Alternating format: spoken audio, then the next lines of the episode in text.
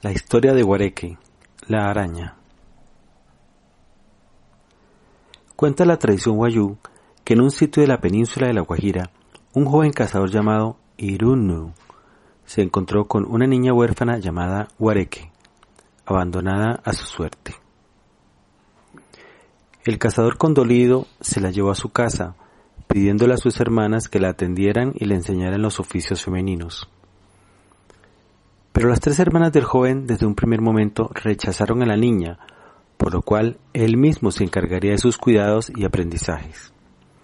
Le enseñó a traer todos los días el agua para beber y para la preparación de la chicha en un burrito cargado con tinajas de barro. También le enseñó a ordeñar las chivas de la casa, lo cual tenía que hacer muy temprano cada mañana. Pero cuando Irunu salía a cazar, las tres hermanas insultaban y maltrataban a la niña. Quítate, tú eres muy pipona. ¿Qué haces aquí, pipona? le gritaban las hermanas de Irunu.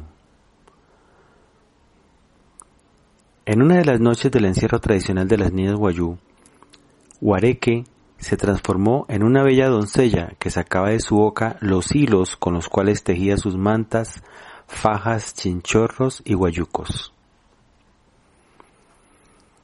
Las hermanas al descubrir los tejidos le dijeron a Irunnu que eran obras de ellas. Sin embargo, Irunnu descubrió que era realmente la niña transformada en doncella durante el encierro tradicional quien había hecho los tejidos. Luego Irunnu castigó a las hermanas convirtiéndolas en murciélagos. Irunnu, enamorado de la doncella, quiso casarse con ella, pero al tratar de abrazarla, le quedó en sus manos un jirón de cannaz o telaraña, es decir, la bella doncella se había convertido en araña y desapareció entre las ramas de un árbol. Irunno, conmocionado, recogió los tejidos y al volver a su casa los guardó para que las nuevas generaciones guayú aprendieran el arte de tejer.